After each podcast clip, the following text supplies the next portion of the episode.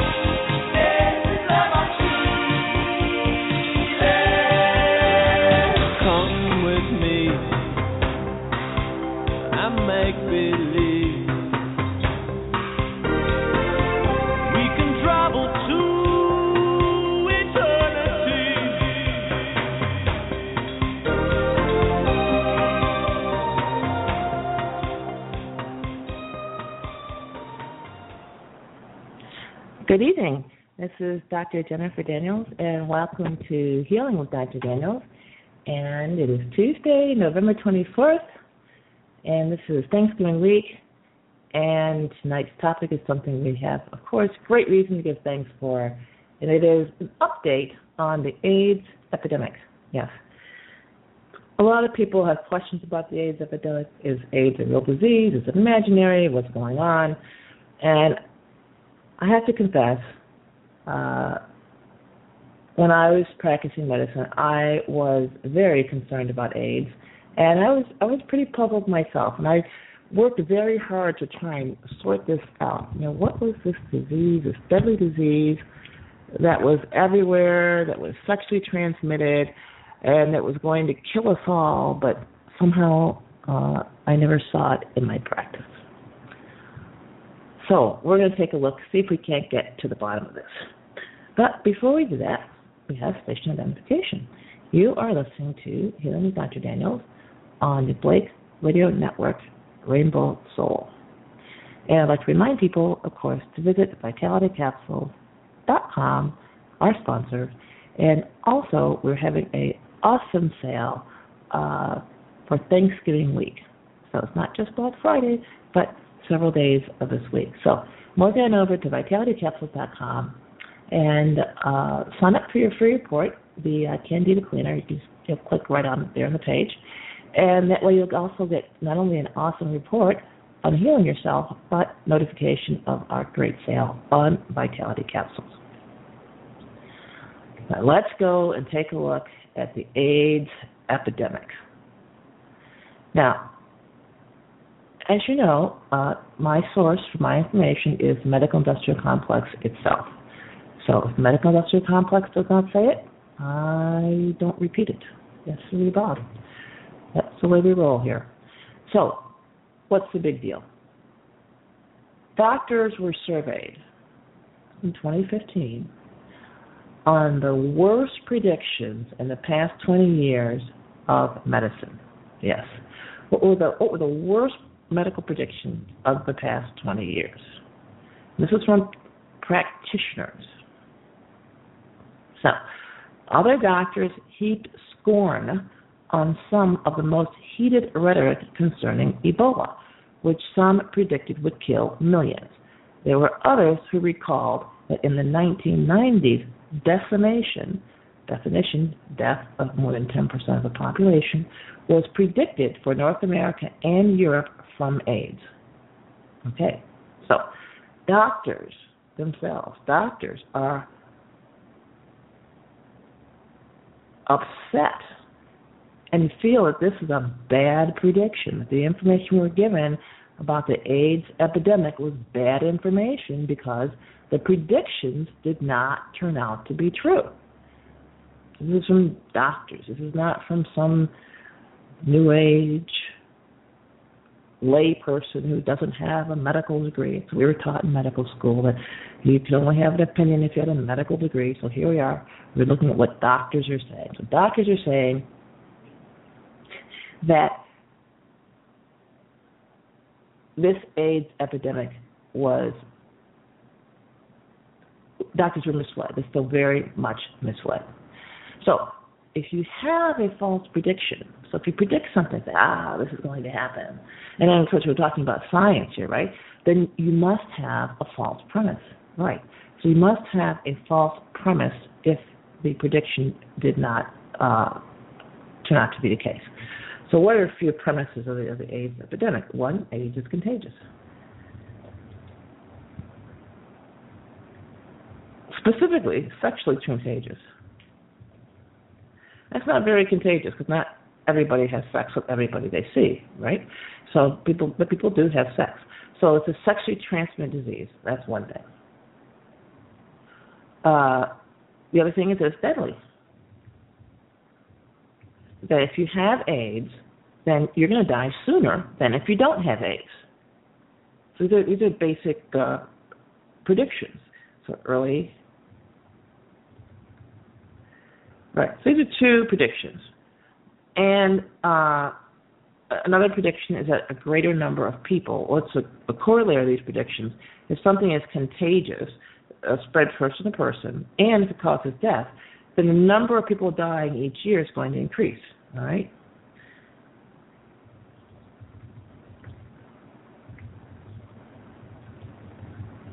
But guess what? That doesn't happen. Didn't happen. So something must be wrong with the premises that AIDS is contagious and it's early death. Or how about this? A premise is that AIDS is even a disease at all. Okay, that AIDS is even a disease. So how do we know if something's a disease? How do we know if it's a deadly disease? Well, you have to define first of all you have to define health then you have to define not health. So let's define health. Now i'm going to give you a numerical definition of health. Just a number crunching scientific just the facts ma'am definition of health. All right. So we know in the united states we know because the government tells us that eight people per thousand die every year so eight Americans out of every thousand die every year. So we know also that human beings, 100% death rate. You're born, you die. Got that. Well, then you're going to die. We know that. So if you die, if people die at a rate of eight per thousand, then we call that healthy. So if you die, if something, a condition causes you to die at a rate of more than eight per thousand, then we can start talking about disease. Maybe this is unhealthy. If the death rate is less than 8 per thousand from a condition, then that condition and that condition alone will actually lead you to live 115, 120 years, right? Not exactly something consistent with illness. So, this is just a benchmark, this 8 per thousand figure. If we want to be rigorously scientific about it, a death rate of 10 per thousand, that's 1% per year, would give you a life expectancy of 100 years, right? So why, why doesn't everyone live to be 100 when you have a death rate of 8 per thousand? That 8 per thousand does fluctuate a bit, but um, so we know then a disease, in order to be deadly, has got to have a death rate of greater than 8 to 10 per thousand. Because the death rate from the disease is 10 per thousand, then people who have this disease can be expected to live 100 years from the date of diagnosis if that disease is the only thing that's going to kill them. All right?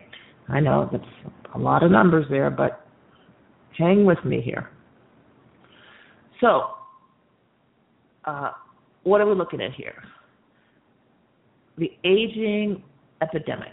So, uh, we're looking at people who are over 50. Yes, I'm 58, so now being on the topic of aging. So it's a, this is really a new new concept for me, but we just have to go with the flow here. So people who are over 50 and get diagnosed with AIDS, what do they have to look forward to? What's the big deal here? Uh, you know, how how does this affect their lives, and what do they tell us doctors? Believe me, we tell us doctors a lot of stuff. Okay, so so we're saying epidemic, the HIV epidemic is aging across the globe. What does that mean? Aging. It means people with AIDS are getting older and older and not dying. Like, wait a minute, scratch my head. How can this happen if we have a deadly situation here? Well, um, let's see. Let's see what they say. This the reference here, by the way, is Medscape. So Medscape. This is the this is uh, the list for doctors, and they send this out every day uh, to keep us doctors up on what's going on. Standard of care. So the factors of why people are getting older is the effectiveness of drugs to suppress AIDS replication uh, leads to a dramatic decline in AIDS mortality at younger ages. Or, get this, delayed diagnosis of AIDS infection is causing people to live longer because of clinically latent infection. But wait, wait, it's a contradiction here. If intervention and therapy is helping people live longer, and at the same time, delayed diagnosis, delayed treatment is helping people live longer. Which is it? So we have two contradictory things that are helping people with AIDS live longer. And this, by the way, your doctor is constantly bombarded with information like this, scientific information like this. Next is HIV acquisition over the age of 50. So are people over 50 suddenly becoming more sexually active? More sexually active than they were, say, at, at 20? I don't think so. So, what's the problem? So, an individual level, older patients who have or HIV positive face unique challenges. Now, listen to these unique challenges. I want in your mind to think of an older person who is healthy. Would a healthy older person have any of these situations. All right. Depression. Yes. Older people get depressed. As all their friends start dropping dead and they start going to more funerals and weddings, a lot of older people are just a little more sad. Okay, gotcha. Social isolation. Yeah. People get more isolated as they age. They're not going to get more isolated whether they have uh, an HIV virus or not, social isolation is uh, associated with getting older. Lack of a support network. Sure, people get older, they retire, they don't have they're not in touch with their friends and buddies at work. Right. Experience of stigma. Whoa, wait a minute. What's the experience of stigma? That means because the label has been slapped on you, the label of AIDS, or let's just call it label pariah, then people around you are conditioned to culturally respond to you in a certain way. This is not a property of the virus. This has nothing to do with infection. So, so far, we haven't found a single thing that has anything to do with having or not having the AIDS virus. Inadequate access to proper meals. Well, did they create Meals on Wheels to address AIDS, or did people who are older tend to not cook so much for themselves and have inadequate access to meals, proper meals, because people who are older, 50, 60, 70, 80, tend not to get out to the grocery store as much and not to cook their own meals and try to maybe take shortcuts. All right? Lack of mobility. Again, as people get older, they don't get around as much. Poor eyesight.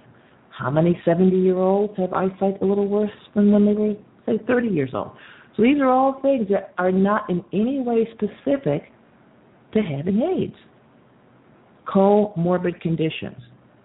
That means illnesses besides AIDS? Well, of course, people who don't have AIDS have illnesses besides AIDS. So, so far, there's nothing here that is a property of the virus. Let's get on the list. I got a long list here. Diminished cognition. That's basically Alzheimer's. People get Alzheimer's without respect or have nothing to do with the virus. Drug interactions. Well, come on. If you don't give them drugs, they don't have interactions, right? But people who don't have AIDS are taking medications and they get drug interactions too. Use of multiple concurrent medications for other chronic diseases. Of course, but this is something that affects people who don't have AIDS as well. Then fear that antiretroviral therapy use will disclose HIV diagnosis. Wait a minute. This is a cultural issue. So now we have then a list of issues associated with older HIV individuals, which is no different than a list of conditions associated with healthy people who are simply adding years to their life. So this is this is important. And what they're trying to convince us doctors of, or even worse, convince HIV positive people of, is that you need to have your doctor address your depression, your social isolation, your lack of support network, your experience of stigma, your inadequate access to proper meals, lack of mobility, poor eyesight, and so on. That you need to turn your whole life over to the medical industrial complex because you're positive for a virus. This doesn't, uh, you know, it doesn't doesn't make sense. But the important thing to see here is they actually go on. To, they actually say that people are living longer with AIDS because of delayed diagnosis. Because there are many people who have this virus and have no symptoms at all. And uh, if therapy was so important, then how can delaying diagnosis contribute to longevity? It says, you know, you got to, at some point, you you just got to look at the internal inconsistency here. All right, so what else does the uh, medical industrial complex uh, tell us about AIDS? Okay, so here it is. We have a study. AIDS treatment, the sooner the better. So in other words, if someone is HIV positive, the sooner you start drugs, the better off they are. You get tons of uh, benefit to the patient. So let's see what that benefit might be. And so to date, and so let's see what the date is. The date is August 2015, so it's pretty recent release here because it's uh, November 2015. There has been little evidence regarding the benefits associated with starting antiretroviral therapy in patients with asymptomatic HIV infection. that bears repeating. Little evidence of benefit in those who are HIV positive without symptoms. So we have an illness here then that being aware of the illness changes the prognosis of the illness. So it's not a very scientific, objective uh, person infected with virus. Virus takes over and harms person. So, not uh, so. So now we're doing a study, and this study shows, proves that starting drugs sooner gives you a better outcome, and should be done. So let's take a look and and see. Now the CD4 cell counts, they're, they're talking about cell counts of 500 per uh, microliter and 250 per microliter. And so the question is, should you start drugs at a lower, uh, at a higher cell count? So higher cell count means the person has a high cell count, their immune system is functioning, and should you should you treat them? And this is very, uh, very interesting. So I did a study, and what they found in the study was that 95% reduction in the transmission, or sorry, in, uh, in proceeding on to get AIDS, or the transmission of AIDS. So here it is. So the results re- supporting immediate treatment were conclusive. At that time, participants in the delayed treatment group were offered immediate therapy, and no adverse events were associated with this strategy. Well, again, no adverse events. That's a medical uh, technical term, and side effects are not considered an adverse event. So an adverse event would be uh, a death. So the endpoint of the study was a serious AIDS-related event, non-AIDS-related event, or death from any cause. So death from any cause was an endpoint, uh, as opposed to death from AIDS. So what they found then was there was a 95% reduction in the uh, conversion from asymptomatic AIDS to AIDS in people who submitted to this uh, therapy. Now, as always, they don't give us a whole lot of numbers, so we're going to have to use our own numbers from another point in another study. This is common, uh, often um, done. So what they found then was that people who were HIV positive and who had unprotected intercourse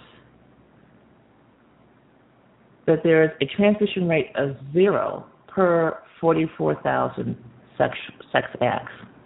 So that's an interesting um, statement, 44,000. So what we did then is, okay, fine. We're going to have a 95% reduction in transmission. And in order to take 95% of something, you have to have something. So let's just say one person in 44,000,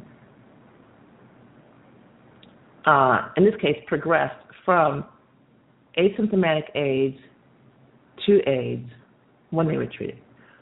So that means when they were not treated, 95 or uh, 95% more would have had to progress. In other words, 5% is what this one represents. And so 95% worsening would mean that 20 people would have to, 20 people out of the 44,000 would have had to progress from asymptomatic AIDS to AIDS. So how do we get there? Well, we do math. So 95%, I'm sorry, 5% of 44,000 is 2,000. So that would mean then that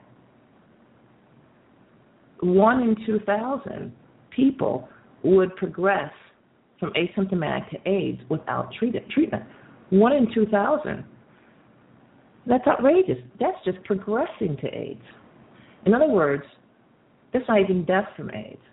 So if we have a death rate of 8 per thousand, and a person without therapy is going to suffer at a rate of 1 per 2,000, then what we have is we have the healthy of the healthy. So you're still working with a healthy person. And so this study is interpreted as meaning that people should start AIDS therapy drugs as soon as they're diagnosed to prevent the progression from HIV positive with no symptoms to HIV positive with symptoms. But if your HIV positive with symptoms rate is 1 per 2,000, you're still talking about a person who's extremely healthy by definition, because the death rate is again eight per thousand. So something that's less than eight per thousand is not a disease. Can't be. Just uh, it's just statistically the way it is. We know this again because of these very nice figures kept by our government. So what other information do we have? Well, so the reason for treating treating AIDS, so AIDS is, is an immune deficiency disease. So in other words, the immune system is not working. Okay, gotcha. So I actually did a study. This is again uh, uh, from Medscape, and this was educational clinical briefs. This is for, for doctors. Vaccination may not help MMR prevention in HIV positive kids. So, in other words, if you vaccinate somebody who's HIV positive with a measles, mumps, and rubella shot, shot's ineffective. What does it tell you? Well, the immune system's not working. The vaccine supposedly helped the immune system develop immunity. And so they're saying, well, you know, in HIV positive people, the shot doesn't work. And what do we recommend for HIV positive people? Of course, we recommend they get all their shots. But this study shows that people of AIDS do not appear to develop immunity from these shots. So, very uh, interesting. So,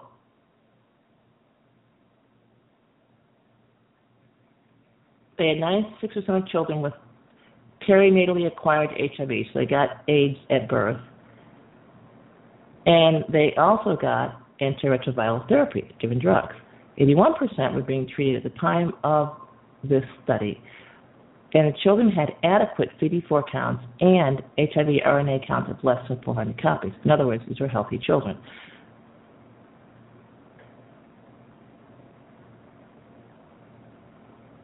So they did not develop uh, immunity. So very interesting. So it's not. Uh, so of you want an excuse to not get vaccinated, uh, just declare yourself HIV positive.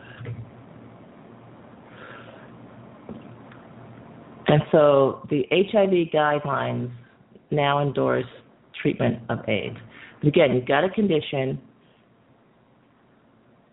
where people are dying at a rate less than that in the regular population.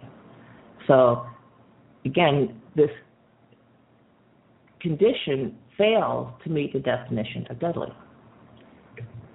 Shocking, isn't it?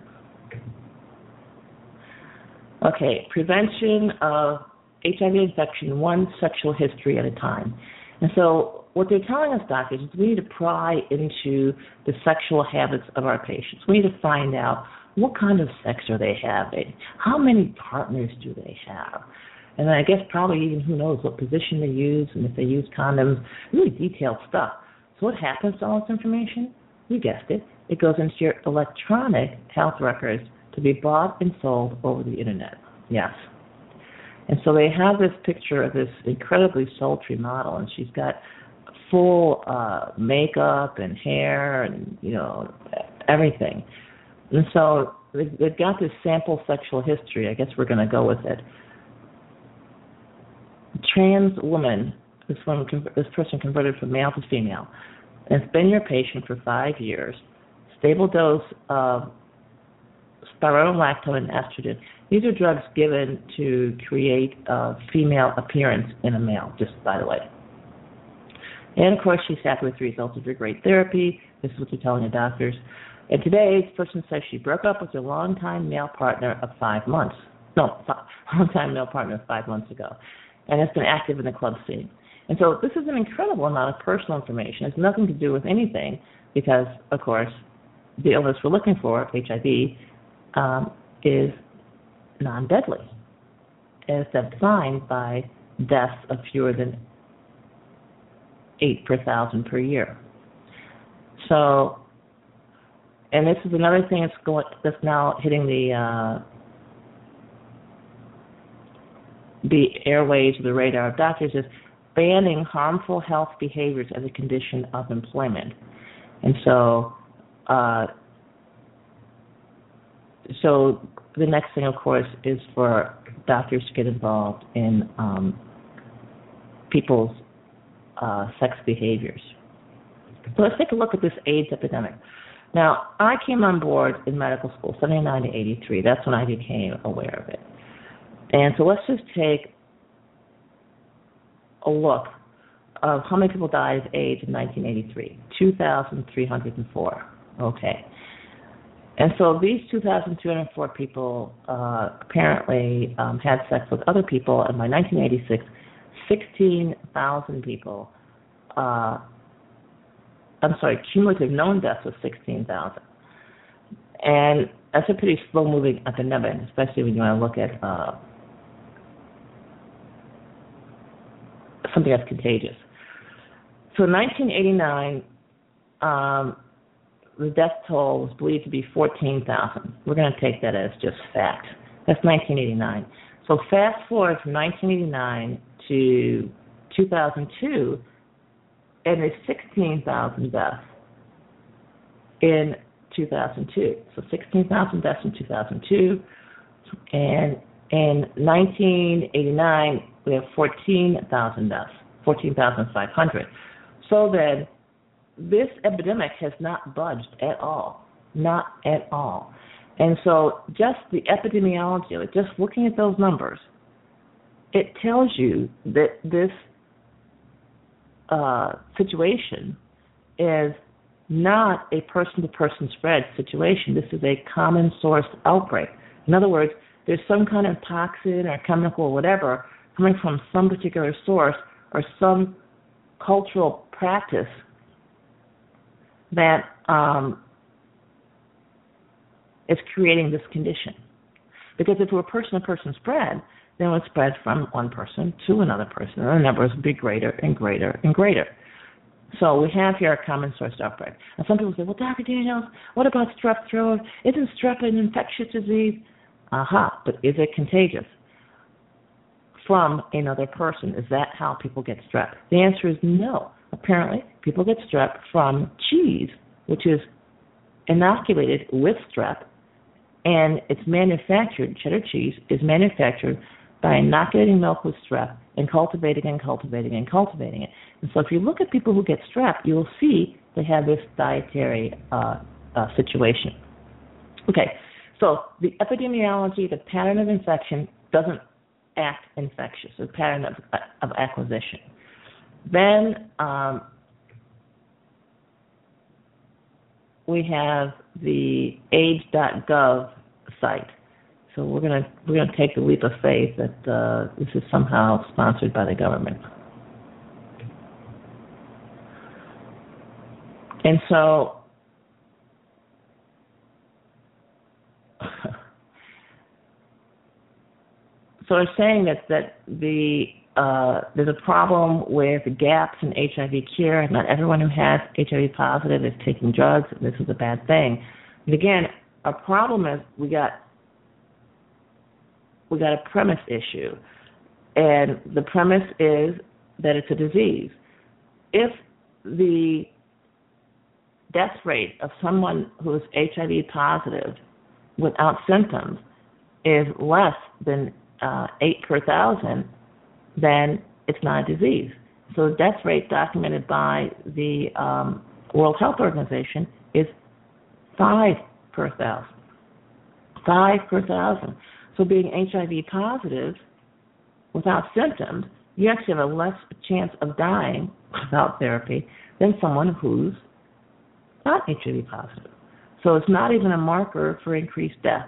And this would be one big reason why the epidemic or the death rate, the decimation, death of 10% of Americans did not materialize. Next, AIDS is contagious sexually.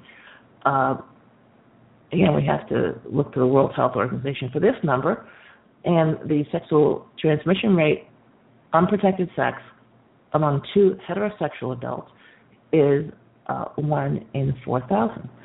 Again, it would take more than 10 years of continuous sex, which is, for the sake of discussion, sex every single day, with the same person to get the disease.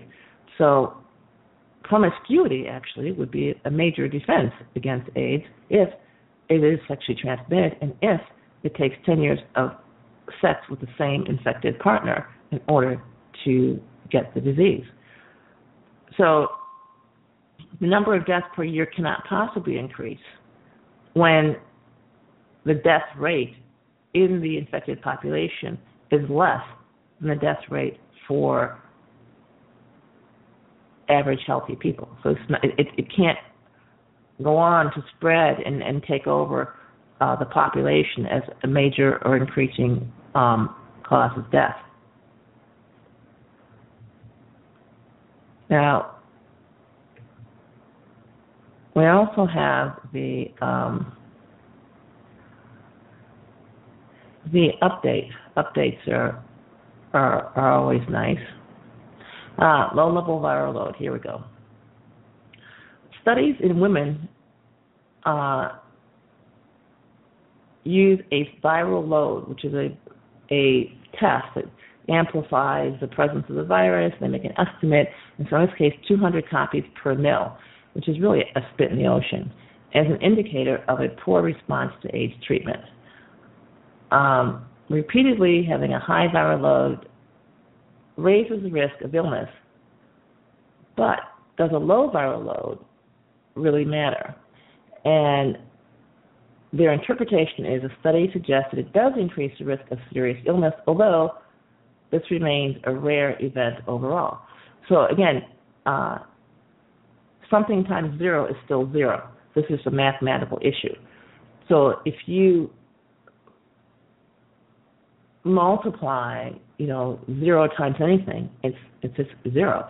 So if something's extremely rare, infinitesimal, that means so small it can't be measured, that means very close to zero, then it doesn't matter how deadly it is. If it's infinitesimal, then it's never going to happen anyway. So here's what they say. In people uh, with an undetectable viral load, five people in every thousand went on to have AIDS or die. Now, I'm taking the worst case scenario as death, five per thousand. Again, that's healthy. It's below eight. But if we take the other interpretation of the statement, is five people in every thousand on to have AIDS, well, that doesn't count. So five per every thousand went on to live. Well, that's not deadly. You can't justify giving someone a deadly disease, deadly drug for a disease that's not deadly. That's my interpretation. That's not what the medical industrial complex says. So I want to make that clear. That's my my opinion. Okay, people with a viral load between 50 and 200 copies, 12 in every thousand went on to have AIDS or to die. Wait, AIDS or death. So in other words, we still are very much under that 8 per thousand death rate, even with a viral load as high as 200 copies per mil. And now, in people who have a viral load between 200 and 500, 19 per thousand went on to have AIDS. Well,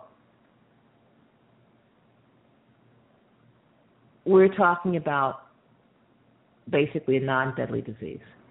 And so, non deadly disease. There you go.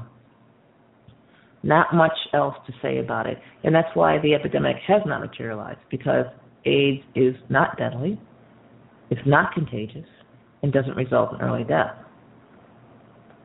And again, if it did result in early death, why do we have a big geriatric population with uh, the virus? Okay. Hormone contraception is safe. Okay, so they've done studies saying, hey, if you're HIV positive and you're a woman, then using contraception is safe for you. That these ladies can even get pregnant is a sign of good health. That their babies are born healthy.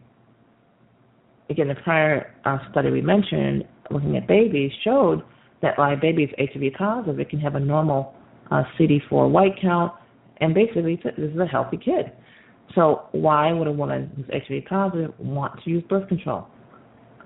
For the same reason any healthy woman would want to use birth control. In other words, being HIV positive has nothing to do with the ability to have or um, not have children. And here it says, so overall, women taking hormonal contraceptives were in better health than other women. Why? Well, probably because healthier women have an interest in sex. So, why did the AIDS epidemic not materialize? It didn't materialize because it's not deadly. It's no more deadly than waking up alive and being uh, being being alive. So if you're being if you're alive, 100% chance of death over your lifetime, eight per thousand in any particular year in the United States. And people who are HIV positive without symptoms have no worse or no greater chance of dying than people who are HIV negative and don't have symptoms. Now, this is by just again, this is a you know CDC, CDC talking. This is their you know their figures, their information, not mine. So what? So that means then is having the virus or being labeled as having the virus does not have an implication for your health independent of just being alive. So just having the virus has no predictive value.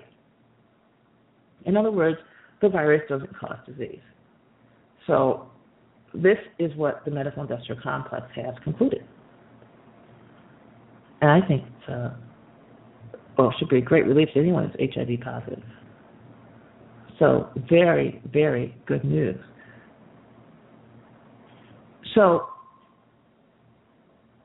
this is why it's one of the top bad predictions of the past 20 years. Now, what does this tell us, though? Is there anything we can figure this out or sort from this? Well, what's happened here then is you have a whole sub niche in an industry created by developing a test that is positive for a marker that has nothing to do with disease and is people are conditioned through propaganda, through information to believe a risk exists when it doesn't, and as a result of that, to consume some pretty pretty expensive drugs. And of course, we have the sad case of Charlie Sheen, who was HIV positive, elected to take drugs, which means what? You got a bottle, it's labeled, it's got drug names on it, it's got your name on it, um, and you can see that and say, "Oh my God, you've got cooties." Then you go to the pharmacy to get it filled. The pharmacy knows, and then you have this social stigma. And so he spent ten million dollars to address the social stigma. And well, actually, the reality of his life is his life goes on. He's able to to you know work as an actor, star in movies, whatever. So what I would say to Charlie Sheen is to seriously reconsider his latest role as an actor, which is acting as if he has a disease that's harmful. Maybe he should let someone else read that script and then just go on with his life. And again, because he's an actor, he's got choices. Being an excellent actor, he could just pretend he's taking his AIDS drugs and not take them. That would give him the best outcome of all. That way, he'd be much healthier and he could enjoy uh, a pretty nice life. so, um,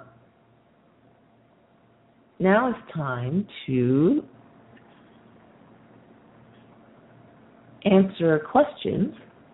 Let me see if I can get all my screens here just the way they're supposed to be. Hmm. Ah, there it is. So the moral of the story is, as someone in the chat room so aptly put it, if something is harmless, it's called a disease, and if it's deadly, it gets FDA approval. That's pretty much the pattern here. Um, and so it's important when you get a diagnosis, whatever it might be, that you find out what are my chances, doc? What if I do nothing? How bad is it? And uh, that's important to assess. And a doctor, without even thinking, he'll tell you, well, if you do nothing, hmm, could be chances of five per thousand that you're going to go on to bad things happening. But I know it's a small chance, but every chance is, well, a chance. And so if you know then that your chances of dying this year are eight per thousand because you're healthy, he's offering you therapy to ameliorate something that has a chance of five per thousand of harming you, you can confidently say, you know, doc, I'm going to pray on it. I'm going to pray on it. I appreciate the information. Because you can't re- refuse therapy anymore uh, because uh, free will is not something that uh, is allowed. Uh, payment equals consent, and if you have insurance, guess what? You've already paid, you've already consented, and your goose is pretty much cooked. All right.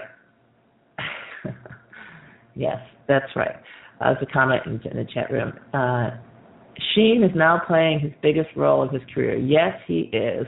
And if he doesn't play it right, it will put him right in the grave. So we're going to keep our eyes peeled and see how how Charlie uh, makes out here. We're going to wish him the best and hope that he really, really does a good job with this role and that he pretends to take his drugs, doesn't take them, and has a long and happy life. That's what we hope for Charlie. That's what I hope for Charlie. I hope he does well. okay, so uh, people have questions, they can call in at 914-338-0695. And if you're already on the line, there's a button you can click. I think it's one. If you have questions. Meanwhile, we'll turn our attention to the chat room.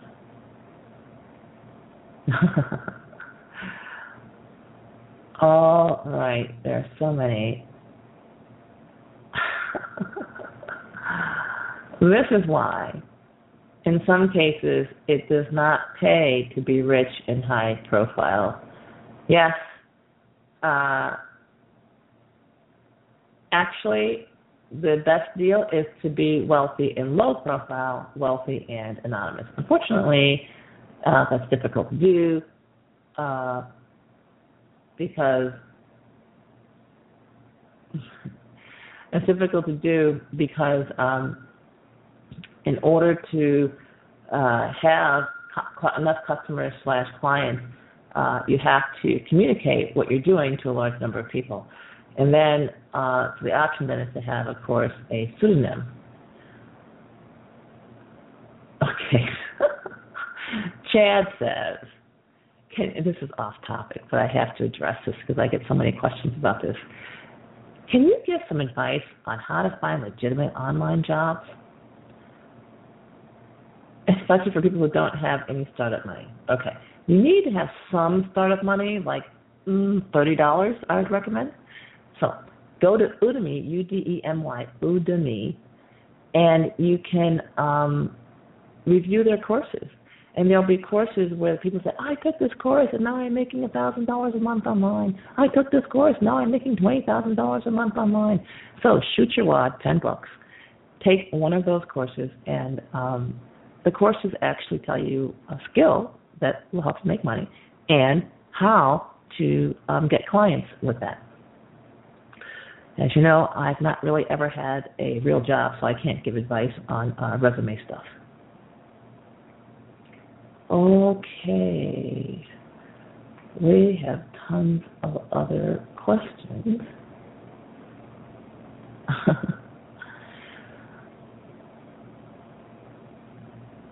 okay, so someone mentioned Fiverr and ClickBank. Those are possibilities, but I found those to be a little bit uh, difficult. I'd recommend Elance. So go to Udemy, get a skill, and then go to Elance. That's what I would recommend. Um, because once you uh, do something correctly on Elance, you just get tons of business. So that works out really well.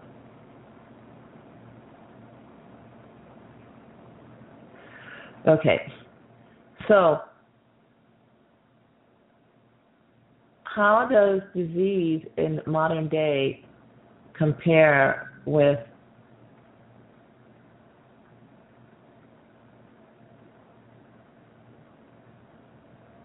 this superstition of of the past. Do we really just have superstitions dressed up in a white coat? And I would say yes, absolutely, because your doctor is filled with uh, information like this, bombarded every day uh, by the medical societies, uh, by continuing medical education institutions, by hospitals, by drug companies He's told that these things are diseases. They've got to be treated, and here's a protocol for each one. And if you, and even as a doctor, remember when I was practicing medicine, this was back in the 90s, I was just bombarded with all this deadly, dangerous stuff. I'm like, well, wait a minute, how deadly is this really? What is a person's chances of dying if I uh, don't do anything, or if he doesn't do anything? And when you you find out that all of a sudden that information is not available. And it took years for me to drill down on the death rate from cervical cancer. I mean, six per hundred thousand. That's not deadly. It just isn't. Not worth screening for. So doctors have such a defective database and they're so deluged with all of these imaginary fake diseases that they, as doctors, don't know it's fake. They don't know it's imaginary. Why? Because for them, it's it's real. It's very real. If they don't label that patient, or they don't prescribe that drug, they lose that license. They lose their uh, income, and their permission to even work. Because in my case, that's what I lost. I lost my permission to work at any job. You know, two do not employ list. I mean, that's lose loss of permission to work. And so, uh,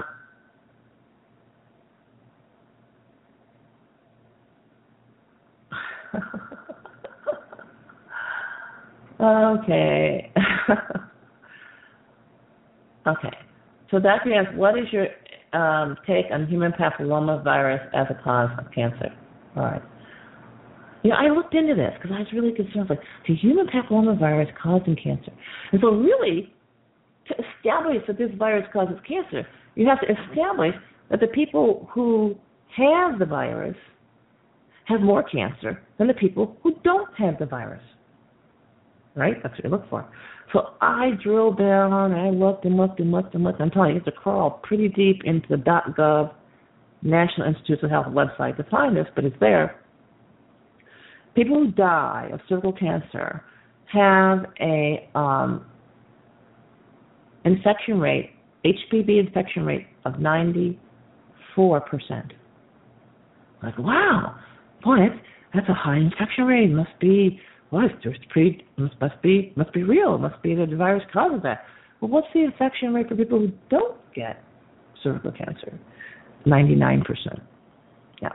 So people who don't get cervical cancer have a higher human papillomavirus infection rate than people who do get cervical cancer. Again, another case. We've been fooled again. Of you pick a test, you test for an agent that's unrelated to disease, you convince people it is related, and as a result, they take uh, therapies. And this is really a very good model because since the test for the disease is bogus, and the treatment is actually harmful, then enter the insurance company that denies access to treatment. Well, you're not harming anybody, right? Because the diagnosis and and the um, treatment were harmful, and the person was always healthy anyway. So it becomes this one big theater act. And so, as an individual, your question to yourself is Do I want to engage in that? Do I want to go and get blood tests for irrelevant markers so I can take therapy that's going to harm me and even kill me? And that's your question. Of course, I can't answer it for you, it's up to you. Okay, so we have here a list of fake diseases. And I know I'm going to make a lot of enemies here, but I'll shout out the ones that, again, by evidence as presented by the medical industrial complex itself, uh, these diseases are fake. Are the people sick? Yes. Is their sickness caused by the infectious agent? No. And so this is what makes them fake uh, diseases. And so let's take a look here. Mad cow disease, absolutely fake, got to be. Why? It's not even contagious. So mad cow disease can't be can't even be spread from cow to cow. It can be spread by people eating the flesh of a cow that dies of mad cow. What's really causing the disease? The chemicals the cows have been infected with or doused with. And so this these are um, chemicals that cause poisoning and deterioration of the neurological system. So it's not an infectious uh, origin at all. So mad cow disease, Lyme disease, which appears to be a cover story for vaccine complications, um, West Nile, that went nowhere. If it was truly deadly, people would be dying, right? There you go. Bird flu, another one that fizzled. So these are all uh, diseases. Okay. Dr. Dan said people lost interest in AIDS. Worse than people losing interest in AIDS is doctors have lost interest in AIDS. So doctors have lost interest in diagnosing AIDS. they've lost interest in it because it just hasn't materialized. And as a doctor, warning people about AIDS, predicting these dire events, and then never happen, you just feel a little ridiculous. Yeah, it gets to be humiliating after a while.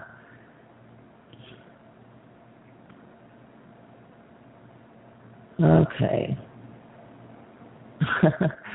so, Dr. Daniel, what then would be the value of a checkup? Uh, um, the medical industrial complex has proven that there is no medical value to a checkup. In fact, it's a negative value to your health.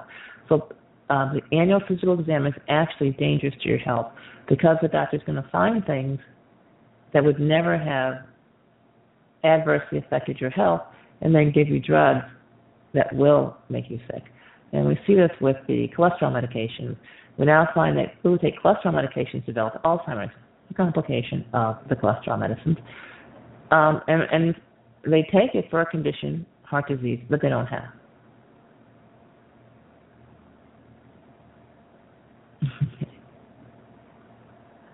Dr. Daniels, could these diseases be a replacement to population conditioning such as the commie scare? And would AIDS be the equivalent of the commie scare or terrorism? And I say yes. All these things are devices for the individuals to give up their sovereignty to a government. So he says, oh my God, we have this epidemic, we have AIDS, therefore the government gets to tell you how to live your life because this is going to protect you from getting this terrible disease called AIDS. So government needs to tell you how many sex partners to have, whether or not to use condoms, and then they just creep, creep, creep, creep, creep. Uh, you know what sex position to use, um, whether or not to have children, um, whether to immunize those children or not, whether to give them AIDS medicines or not when they're born, and this this control and dominance over your everyday existence just spreads. And that's the purpose of the AIDS scare, the terrorism scare, the commie scare, is to extend this control with, of course, your consent and complete cooperation. Personally, I believe the whole AIDS scare. I wasn't taking any chances. I was actually celibate for a full 10 years because I did not want to get AIDS.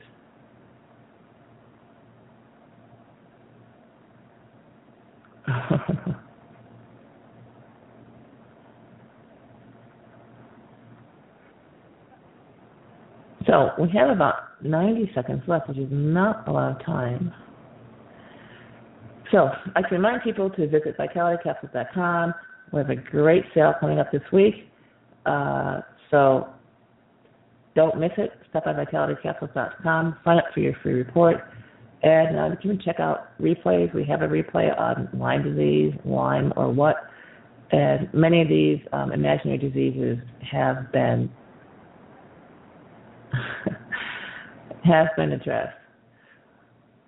Okay, this is Dr. Daniels signing out, and as always, think happens.